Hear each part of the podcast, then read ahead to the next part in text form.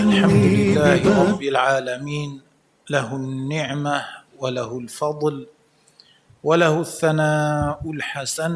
صلوات ربي وسلامه على سيدنا محمد وعلى آله وصحبه الطيبين الطاهرين.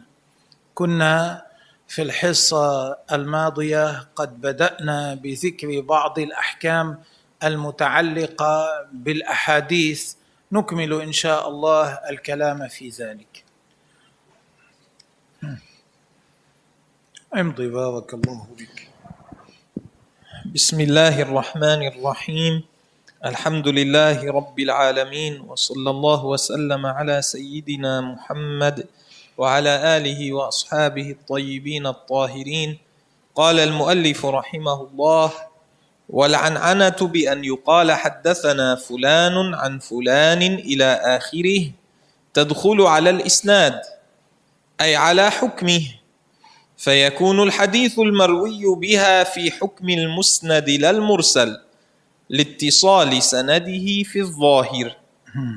يعني أن الحديث أحيانا يقول الراوي فيه حدثنا فلان. أو أخبرنا فلان. وأحيانا يقول عن فلان عن فلان. هذه عن فلان عن فلان استعمال لفظ عن يقال له عنعنة معناه رواية بلفظ عن. أحيانا الأحاديث تروى بالعنعنة بهذه الطريقة. وما روي بالعنعنة يحمل على الاتصال معناه يعتبر أن لفظ عن يعطي معنى سمعت وأخبرني ونحو ذلك. لأن هذا هو الظاهر. هذا هو المعنى الظاهر. إلا إذا كان معروفا عن الراوي أنه يدلس. التدليس معناه أن يروي عن شخص معروف أنه لقيه اجتمع به يروي عنه بلفظ عن ما لم يسمعه منه. شيء ما سمعه منه هو لقي هذا الإنسان. إذا روى عنه بلفظ عن شيئا هو ما سمعه منه هذا يقال له تدليس. فيتوهم من يسمعه أنه سمعه منه لأنه لقيه. فهذا الأمر يقال له تدليس وهو بشع ليس حسنا. ولو لم يكن كذبا. لكنه لا يستحسن. وإذا عرف إذا صدر مثل هذا من إنسان بعد هذا لا يقبلون روايته حتى يبين لا يحملون روايته بعن. على السماع حتى يبين حتى يقول سمعته منه. إيه، أو نحو ذلك. رواية هذا الإنسان لا ترد. ليس كل روايته ترد لأنه لم يكذب. لكن إذا روى بعن لا يحمل على الاتصال إلا إذا صرح أنه سمعه منه أو نحو ذلك بنحو ذلك. فإذا الحديث المروي بالعنعنة بلفظ عن له حكم الاتصال إلا إذا كان الراوي مدلسا. وإذا قرأ الشيخ وغيره يسمعه يجوز للراوي أن يقول حدثني وأخبرني. يعني إذا ذكر الشيخ الحديث والذي يسمعه يجوز أن يقول أخبرني الشيخ ويجوز أن يقول حدثني الشيخ أو أخبرنا أو حدثنا إذا كانوا جماعة. يعني يجوز أن يروي عنه بلفظ أخبر وبلفظ حدث. نعم امضي. وإن قرأ هو على الشيخ فيقول أخبرني ولا يقول حدثني. لأنه لم يحدثه. أما إذا قرأ هو على الشيخ هو أخذ الكتاب قرأ على الشيخ والشيخ وافق على ما يقرأه. لم يعترض على ما قرأه. يعني ما يرويه الشيخ لم يسمعه منه لكن هو قرأه عليه والشيخ لم يعترض.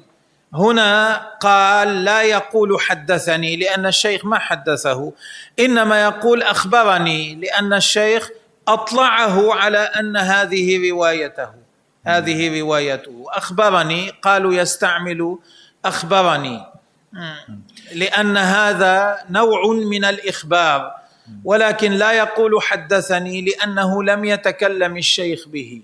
ومنهم من أجاز أن يقال أيضا حدثني. وكثير من المحدثين على هذا. لأنه أعلمه أن هذا هو حديثه. نعم امضي. ومنهم من أجاز حدثني. وعليه عرف أهل الحديث لأن القصد الإعلام بالرواية عن الشيخ. نعم. وإن أجازه الشيخ من غير رواية فيقول أجازني أو أخبرني إجازة. أما إذا أجازه الشيخ من غير أن يحدثه ومن غير أن يقرأه على الشيخ فيقول أجازني أو يقول أخبرني إجازة. والرواية بالإجازة تعد متصلة. نعم. بهذا أنهى الكلام على ما يريد ذكره مما يتعلق بحديث رسول الله صلى الله عليه وسلم. ثم انتقل للكلام عن القياس. وأما القياس فهو رد الفرع إلى الأصل. آه القياس معناه إعطاء الفرع حكم الأصل. هذا معنى القياس. إعطاء الفرع حكم الأصل لأمر يجمع بين الاثنين لأمر يدل أن الاثنين لهما حكم واحد. هذا الأمر الذي يجمع بينهما ويدل على ذلك يقال له علة. المقصود بالأصل الأمر الذي ذكر حكمه في الكتاب أو في السنة. صرح بحكمه في القران أو في السنة. واما الفرع فهو الامر الحادث الامر الحادث الذي يراد معرفه حكمه. ما ذكر حكمه صريحا في الكتاب والسنة.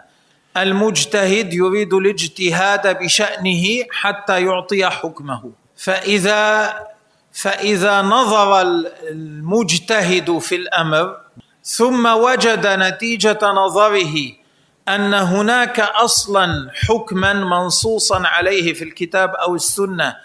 فيه أمر مشترك مع هذه المسألة الحادثة بحيث يعطي نفس الحكم لهذه المسألة الحادثة. عند هذا يقال له قياس. يعني القياس يعني إذا حدثت حادثة ليس منصوصا على حكمها في الكتاب والسنة. إعطاء هذه الحادثة حكما مثل حكم حادثة مذكور حكمها في الكتاب والسنة. لوجود شيء مشترك يدل على أن الحكم واحد في الأمرين هذا هو القياس. وهو وظيفة المجتهد لا غير لا يجوز لغير المجتهد أن يقيس. مثاله ما جاء في الحديث أنه لا يجوز بيع القمح بالقمح إلا متساويا. وكذلك الشعير بالشعير لا بد من تساوي الكميتين لجواز بيع الشعير بالشعير. الرز لم يذكر في الحديث. إذا قاس المجتهد الرز على القمح والشعير فقال لا يجوز بيع الرز بالرز إلا إذا كان متساويا إلا مع التساوي هذا يقال له قياس. إذا قال القمح طعام والشعير طعام والتمر طعام والملح طعام هذه كلها مذكورة في الحديث. هذا يدل على أن العلة التي لأجلها لا بد من التساوي في الطرفين هي الطعم هي كونها كونه طعاما. هذه العلة نفسها موجودة في الرز. اذا لا يباع الرز بالرز إلا متماثلا. إذا قال المجتهد مثل هذا يكون هذا قياسا. لكن. هذا لا يجوز فعله إلا للمجتهد. امضي وأما القياس فهو رد الفرع إلى الأصل بعلة تجمعهما في الحكم كقياس الأرز على البر في الربا البر القمح يعني نعم. بجامع الطعم. هذا الذي هذا تفسير ما قلنا. امضي وهو ينقسم إلى ثلاثة أقسام. وهو أي القياس. القياس ينقسم إلى ثلاثة أقسام إلى ثلاثة أنواع.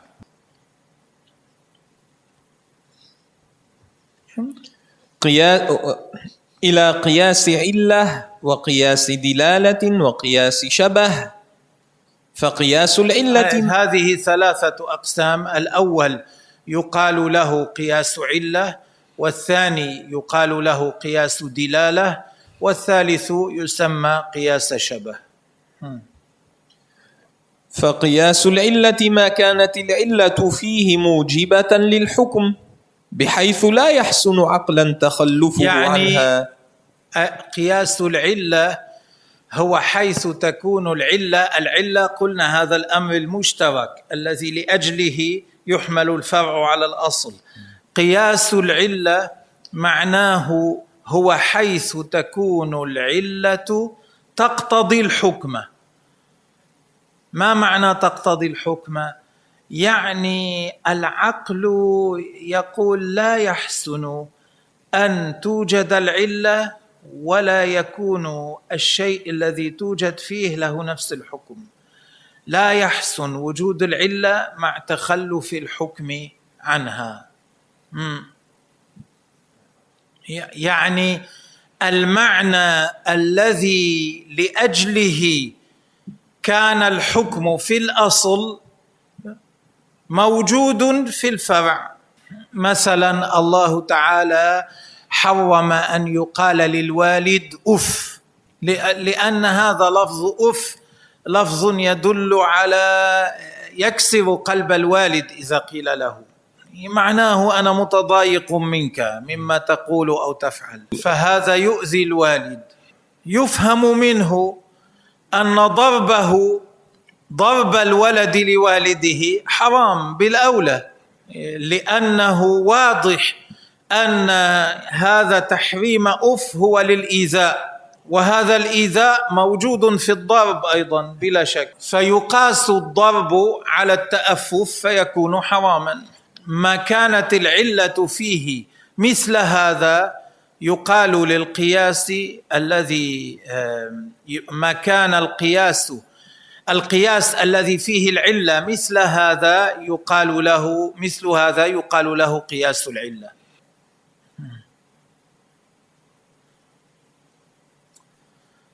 مثل ما جاء أنه أن العوراء لا تجزئ في الأضحية. الشاة العوراء فيقول المجتهد العمياء بالأولى أنها لا تجزئ. القياس الذي تكون العلة فيه كهذا يقال له قياس العلة. نعم. بحيث لا يحسن عقلا تخلفه عنها كقياس الضرب على التأفيف للوالدين في التحريم بعلة الإيذاء. وقياس الدلالة هو الاستدلال بأحد النظيرين على الآخر. وهو أن تكون العلة دالة على الحكم ولا تكون ولا تكون موجبة للحكم. كقياس مال الصبي على مال البالغ في وجوب الزكاة فيه بجامع أنه مال نام. إيه. فإذا النوع الثاني من القياس يقال له قياس الدلالة. وهذا القياس أضعف من النوع الذي قبله. العلة تدل على الحكم العلة فيه تدل على الحكم لكنها لا تقتضيه ليست مثل الذي قبله. مثال ذلك أن يقال مال الإنسان البالغ إذا واحد عنده مال تجب فيه الزكاة وكان بالغا تجب فيه الزكاة. طيب إذا كان غير بالغ إذا كان صبيا يملك مثل هذا المال يقال هذا الصبي ماله مثل مال البالغ. هذا مال نام وهذا مال نام. هذا مال ينمو يمكن تنميته وهذا مال يمكن تنميته. هذا ذهب يمكن العمل به حتى يكسب وهذا ذهب يمكن العمل به حتى يكسب. اذا هذا المال مال الصبي مثل مال البالغ. كما وجبت الزكاة في مال البالغ تجب الزكاة في مال الصبي. هذا النوع من القياس يقال له قياس الدلالة.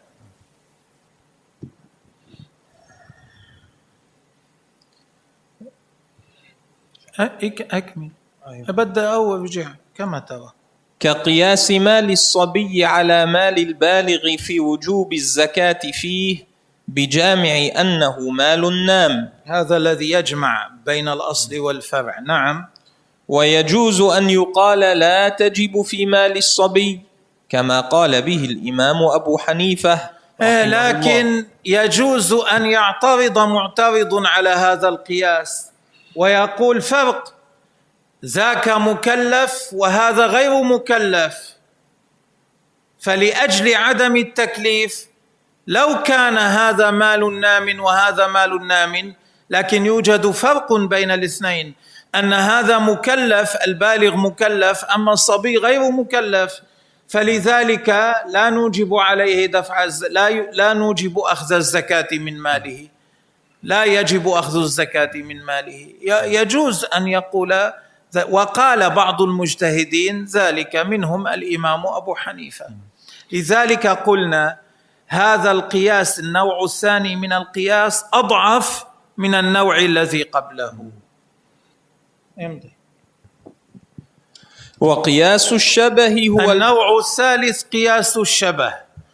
قياس الشبه معناه أن يكون الأمر الذي يريد المجتهد أن يعطي حكمه من ناحية يشبه أصلا من الأصول يعني يشبه حكما منصوصا عليه في الشرع. ومن ناحية أخرى يشبه حكما آخر منصوصا عليه في الشرع. فكأنه يتجاذبه أصلان. يشبه هذا الأصل من ناحية ويشبه هذا الحكم الآخر المنصوص عليه من ناحية أخرى. فينظر المجتهد فيه ويلحقه بما هو أشبه به. يرى بأيهما أشبه فيلحقه من حيث الحكم بما هو أشبه به. هذا يقال له قياس الشبه وهذا أضعف أنواع القياس. امضي. هو الفرع المردد بين أصلين.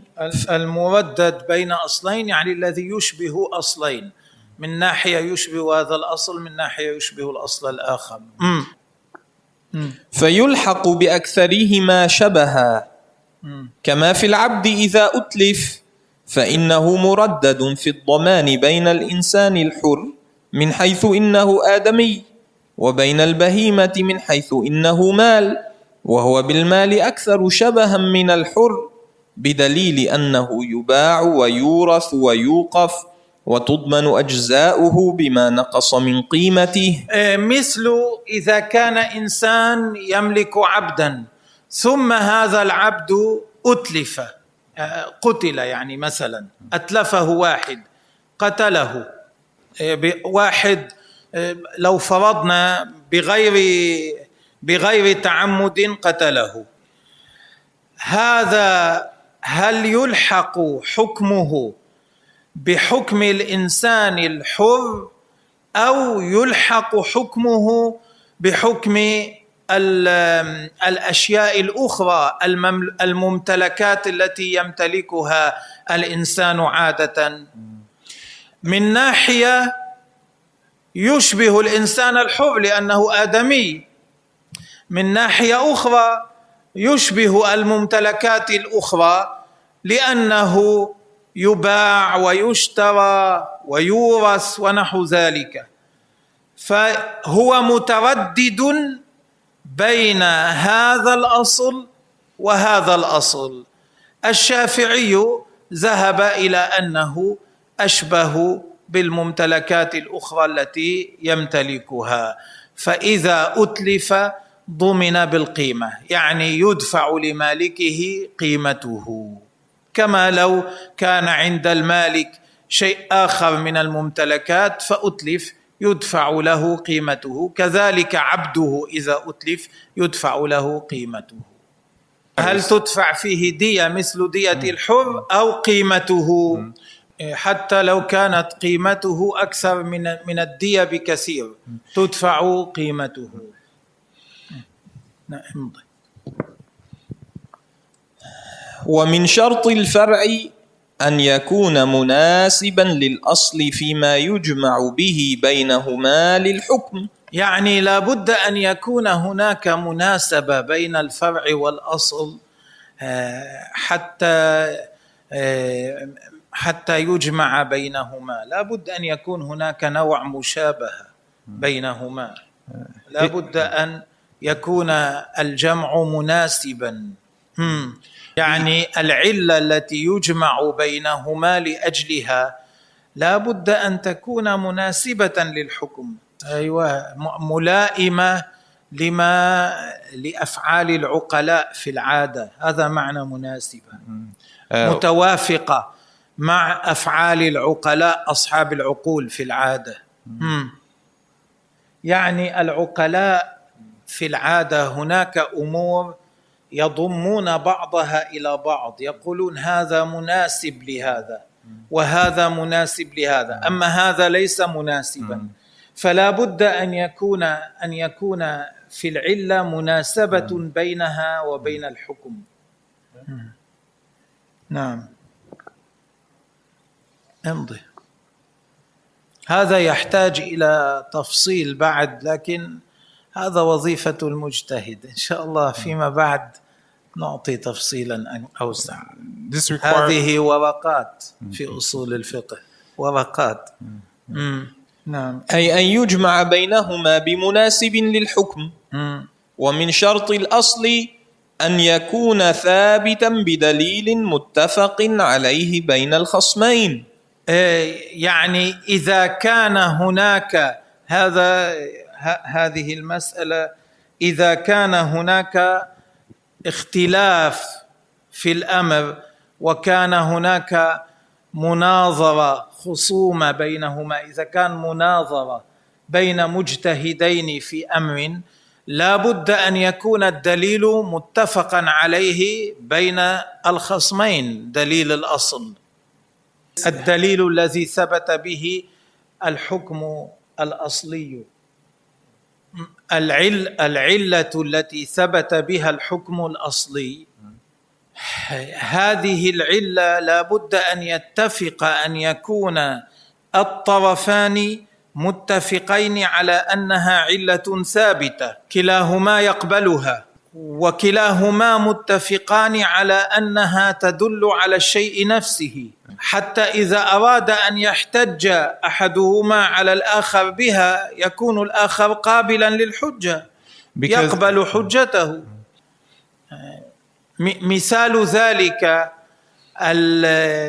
إذا كان مالكي يناقش شافعيا في مسألة فيقول المالكي حكم هذه المسألة كذا وكذا.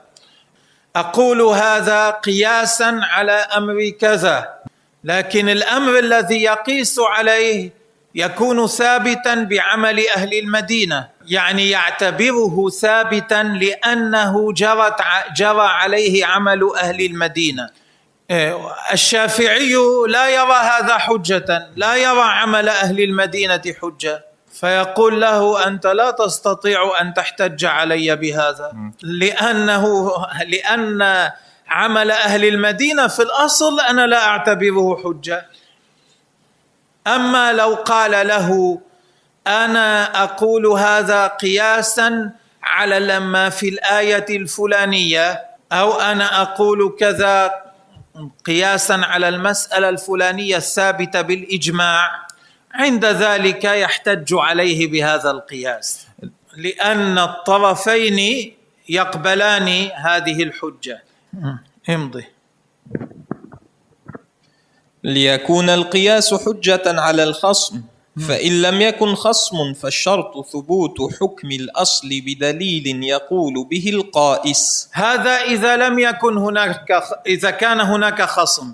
طيب إن لم يكن هناك خصم لا بد أن يكون الأصل ثابتا الحكم الأصلي ثابتا بدليل هو يعتبره دليلا إيه؟ إيه؟ لابد أن يكون الحكم الأصلي الذي يريد أن يرد الفرع إليه ثابتا بدليل بأمر هو يعتبره دليلا أما إن لم يكن يعتبره دليلا فليس له أن يقيس عليه مثال ذلك أن أن يقيس شافعي مسألة تحدث مسألة. مثال ذلك تحدث مسألة. فعالم كبير شافعي بلغ درجة الاجتهاد طريقته مثل طريقة الشافعي. هذا أراد أن يعطي حكما في هذه المسألة. فقال أقيس هذه المسألة على المسألة الفلانية على التي حكمها كذا وكذا التي حكمها التحريم مثلا. يقال له تلك المسألة التي حكمها التحريم بأي شيء ثبت تحريمها؟ يقول بعمل أهل المدينة. يعني بعمل أهل المدينة معناه بقول علماء أهل المدينة هذا معناه. فيقال له لكن أنت لا تعتبر عمل أهل المدينة حجة إذا في الأصل هذا ليس ثابتا عندك. الحكم الأصل ليس ثابتا عندك بدليل معتبر عندك. فكيف تقيس عليه؟ حتى تقيس عليه لابد أن يكون ثابتا بدليل مقبول عندك. ونوقف هنا الكلام اليوم. في القياس نكمله إن شاء الله في الحصة القادمة. والله تعالى أعلم. بارك الله بكم نهلل. لا إله إلا الله. سبحان الله. في هذه الأيام تجدون أناسا هذا الذي ذكره الجويني في الورقات لا يعرفونه عن القياس ثم يريد أحدهم أن يقيس. وأن يقول في الدين برأيه. مثل هذا يخرب تخريبا كثيرا. هذا لا ينبغي. ينبغي للإنسان أن يلزم حده. الله تعالى يرحمنا وييسر لنا الخير. بارك الله فيكم.